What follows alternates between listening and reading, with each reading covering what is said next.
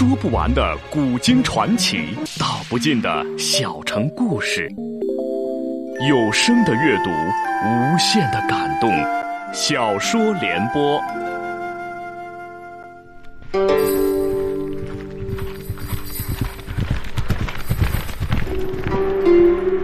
齐桓公用才无度，好酒好猎好女人，但他最爱惜人才。哪怕是曾要自己命的人，在贤相管仲等人的辅佐下，九合诸侯，荣登霸主宝座。请听秦俊的长篇系列历史小说《春秋五霸之齐桓公》，由时代播讲。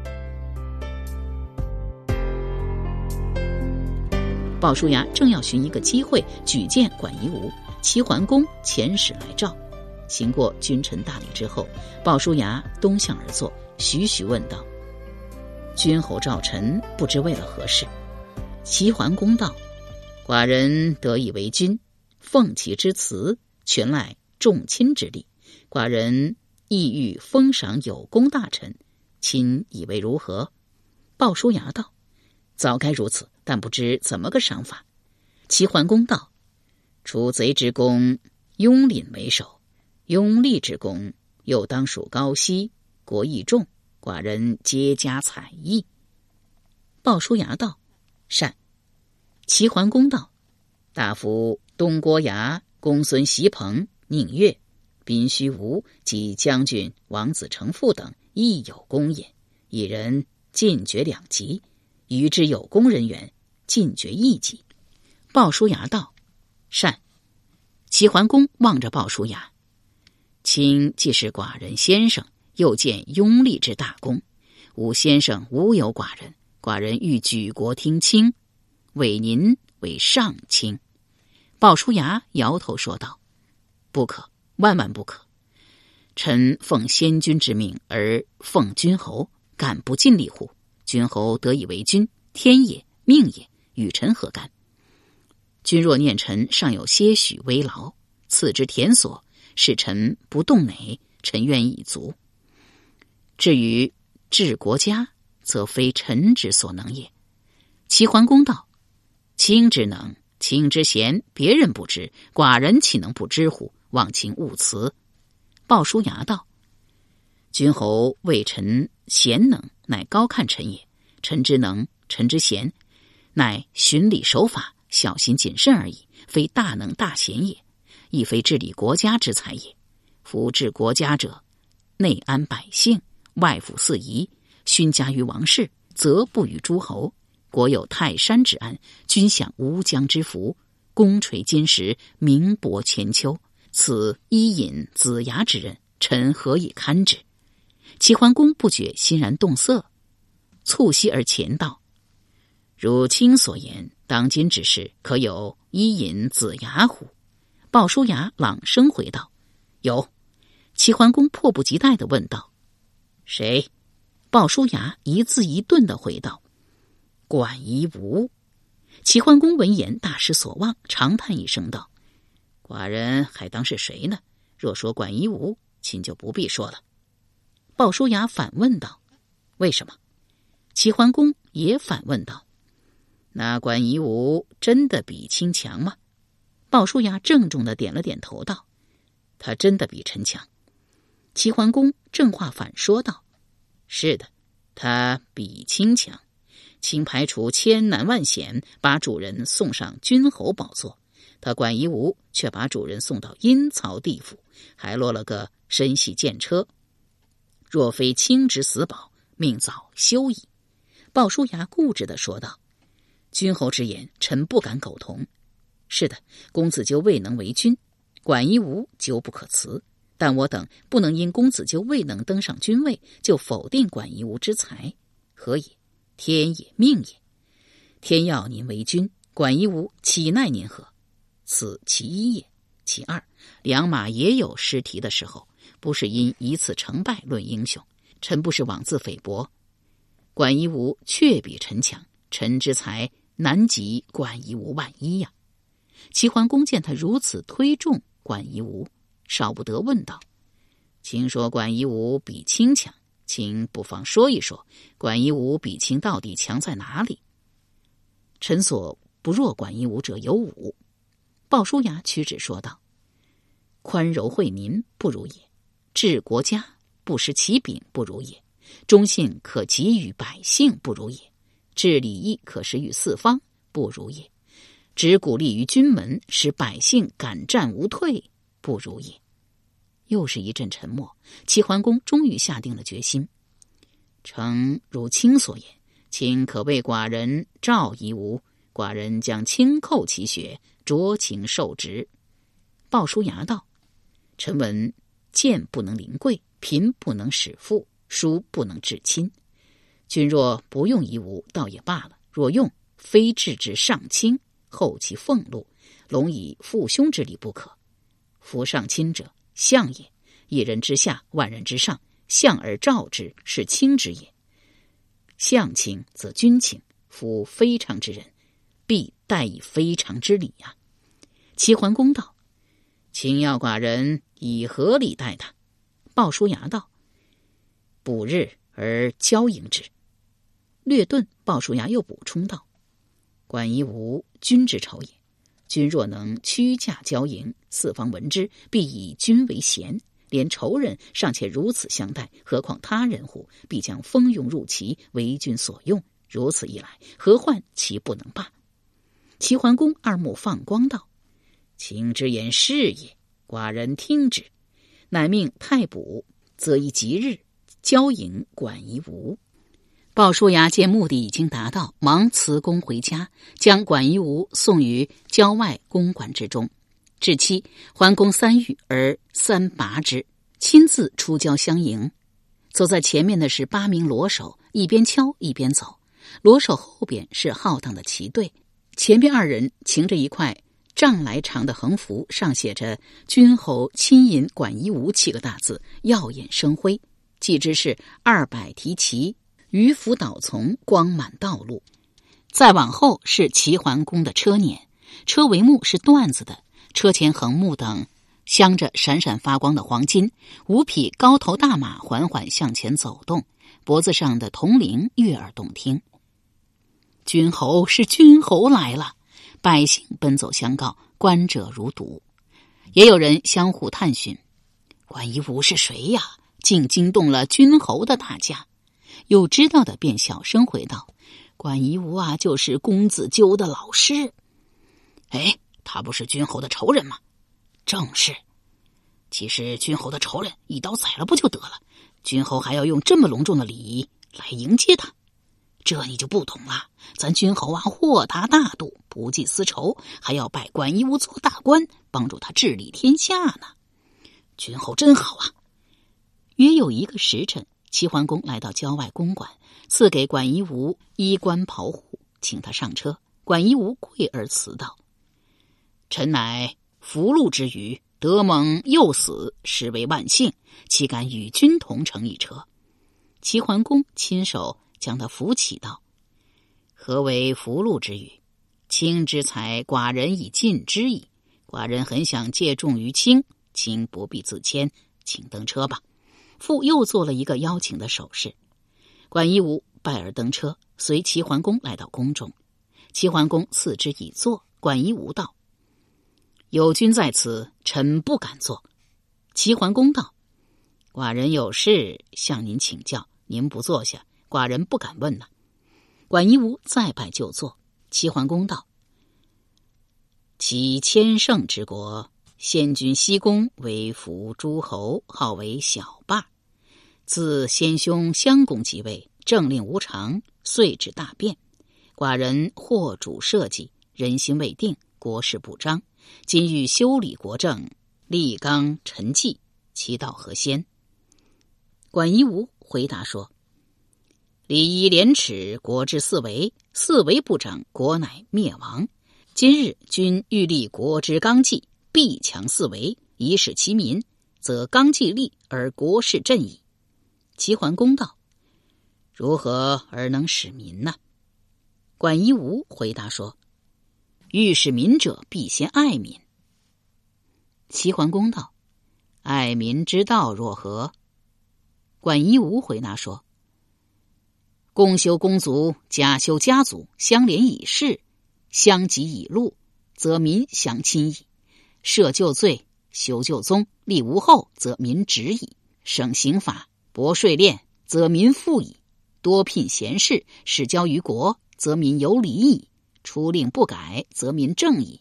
此爱民之道也。”齐桓公道。爱民之道既行，是民之道怎样？管夷吾回答说：“士农工商谓之四民，士之子长为士，农之子长为农，工商之子长为工商。习焉安焉，不前其业，则民自安矣。”齐桓公道：“民既安逸，甲兵不足，奈何？”管夷吾回答道：“欲足甲兵，当治孰刑？”重罪属以西甲一己，轻罪属以盾一己，小罪分别入金，一罪则诱之。送礼相等者，令纳数十，许其平。金器具矣，美者以铸剑戟，士诸犬马；劣者以铸厨夷金，士诸壤土。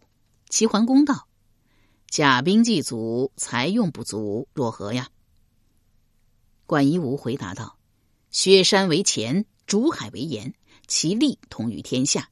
因收天下百物之贱者而居之，以食贸易，如是而财用可足矣。”齐桓公道：“财用足矣，然军旅不多，兵士不振，如何而可？”管夷吾回答道：“兵贵于精，不贵于多；强于心，不强于力。君若率正卒武，修甲兵。”天下诸侯皆正卒武，修甲兵，臣未见其胜也。君若强兵，莫若引其名而修其实。臣请作内政而记之以军令焉。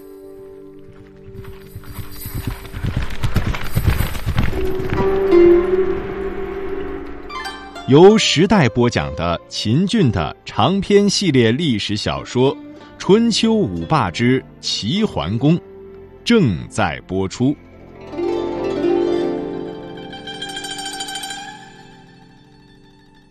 齐桓公道：“内政若何？”管夷吾回答道：“内政之法，治国以为二十一乡，工商之乡六，士之乡十五，工商足财，士足兵。”齐桓公道：“何以足兵啊？”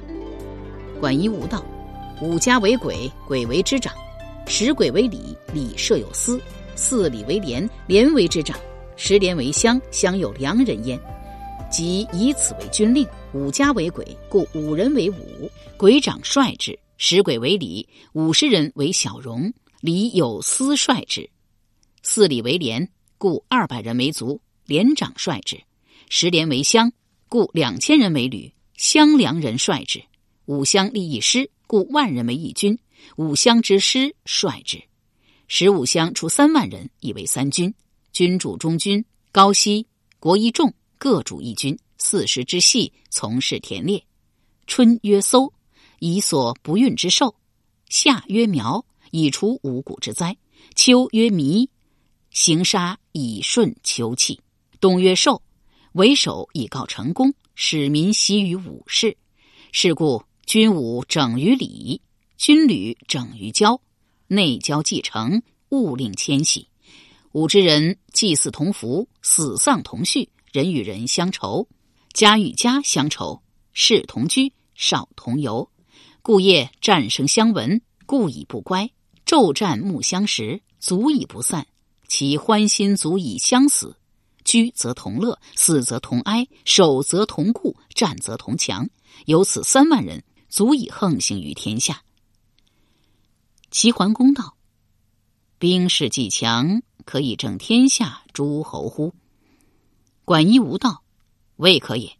周氏未平，邻国未富，君欲从事于天下诸侯，莫若尊周而亲邻国。”齐桓公道：“其道若何？”管夷吾回答说：“返还侵占邻国之土地，使近臣奉厚礼以慰抚邻国。”则四邻之国亲我矣。请以游士八十人，奉之以车马衣裘，多其淄博，使周游于四方，以号召天下之贤士。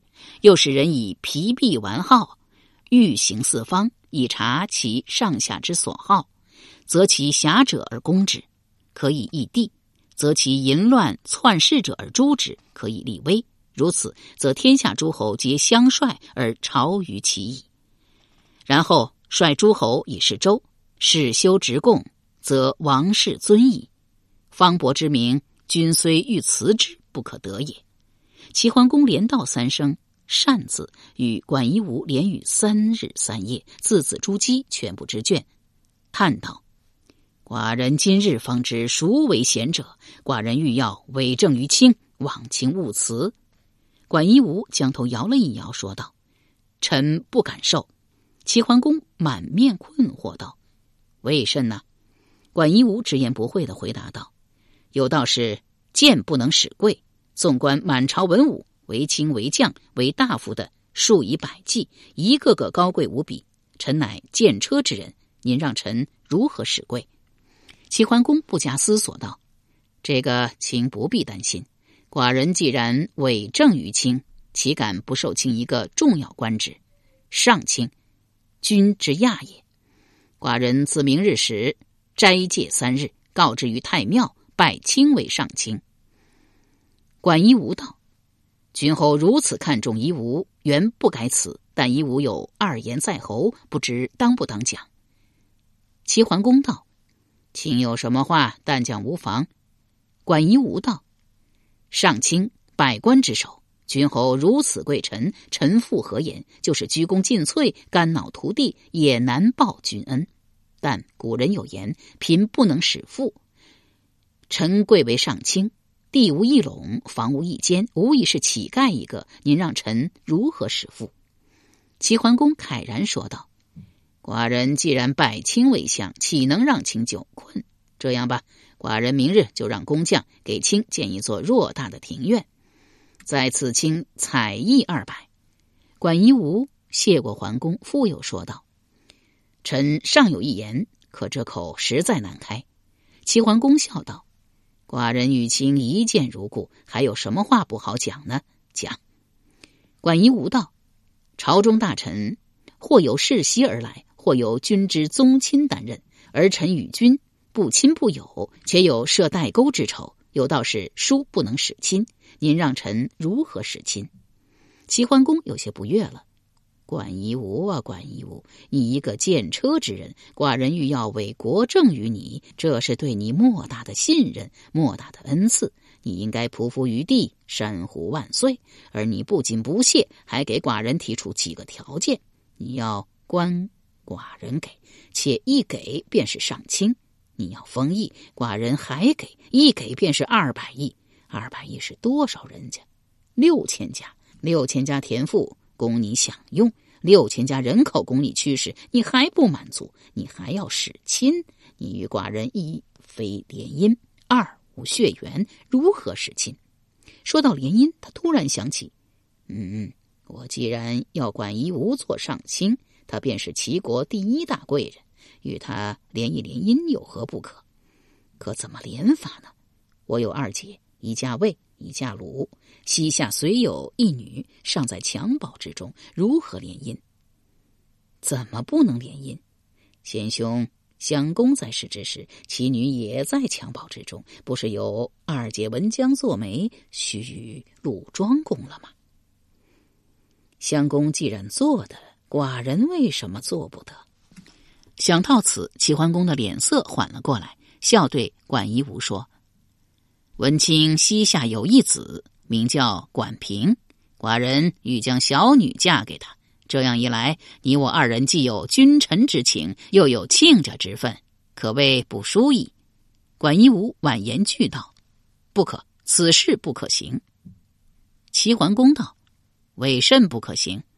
管夷吾道：“臣之犬子年将弱冠，君之千金尚在襁褓，一大一小怎么婚配？”且是犬子未生之时，已与赵乎之女指腹为婚，这是万万不可行，不可行。这齐桓公没了主意。鲍叔牙闻听齐桓公有诏，慌忙进宫。桓公便将与管夷吾谈话的内容简要的复述一遍，满面愁容道：“这管夷吾想与寡人有亲，寡人欲与他结为儿女亲家，他又不肯，这便如何是好？”鲍叔牙默想片刻道：“有亲非要结为儿女亲家吗？”齐桓公道：“有亲无亲，一靠血缘，二靠结亲。”寡人与管夷吾相无血缘，只有通过结亲一途了。鲍叔牙道：“先公姜子牙和周文王亲不亲？亲。他们可有血缘？无。他们可曾结亲？无。既无亲缘，又不曾结亲，他们为什么还那么亲？这……”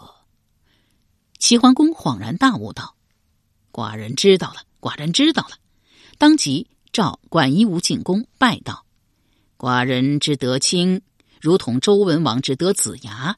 周文王尊子牙为上父，之父辈礼；寡人则尊卿为重父，举国听之。”齐桓公觉着这样一来，管夷吾再也无话可说。谁知管夷吾仍是不肯就职，任你齐桓公脾气再好，度量再大，也不可能不生气。沉声问道。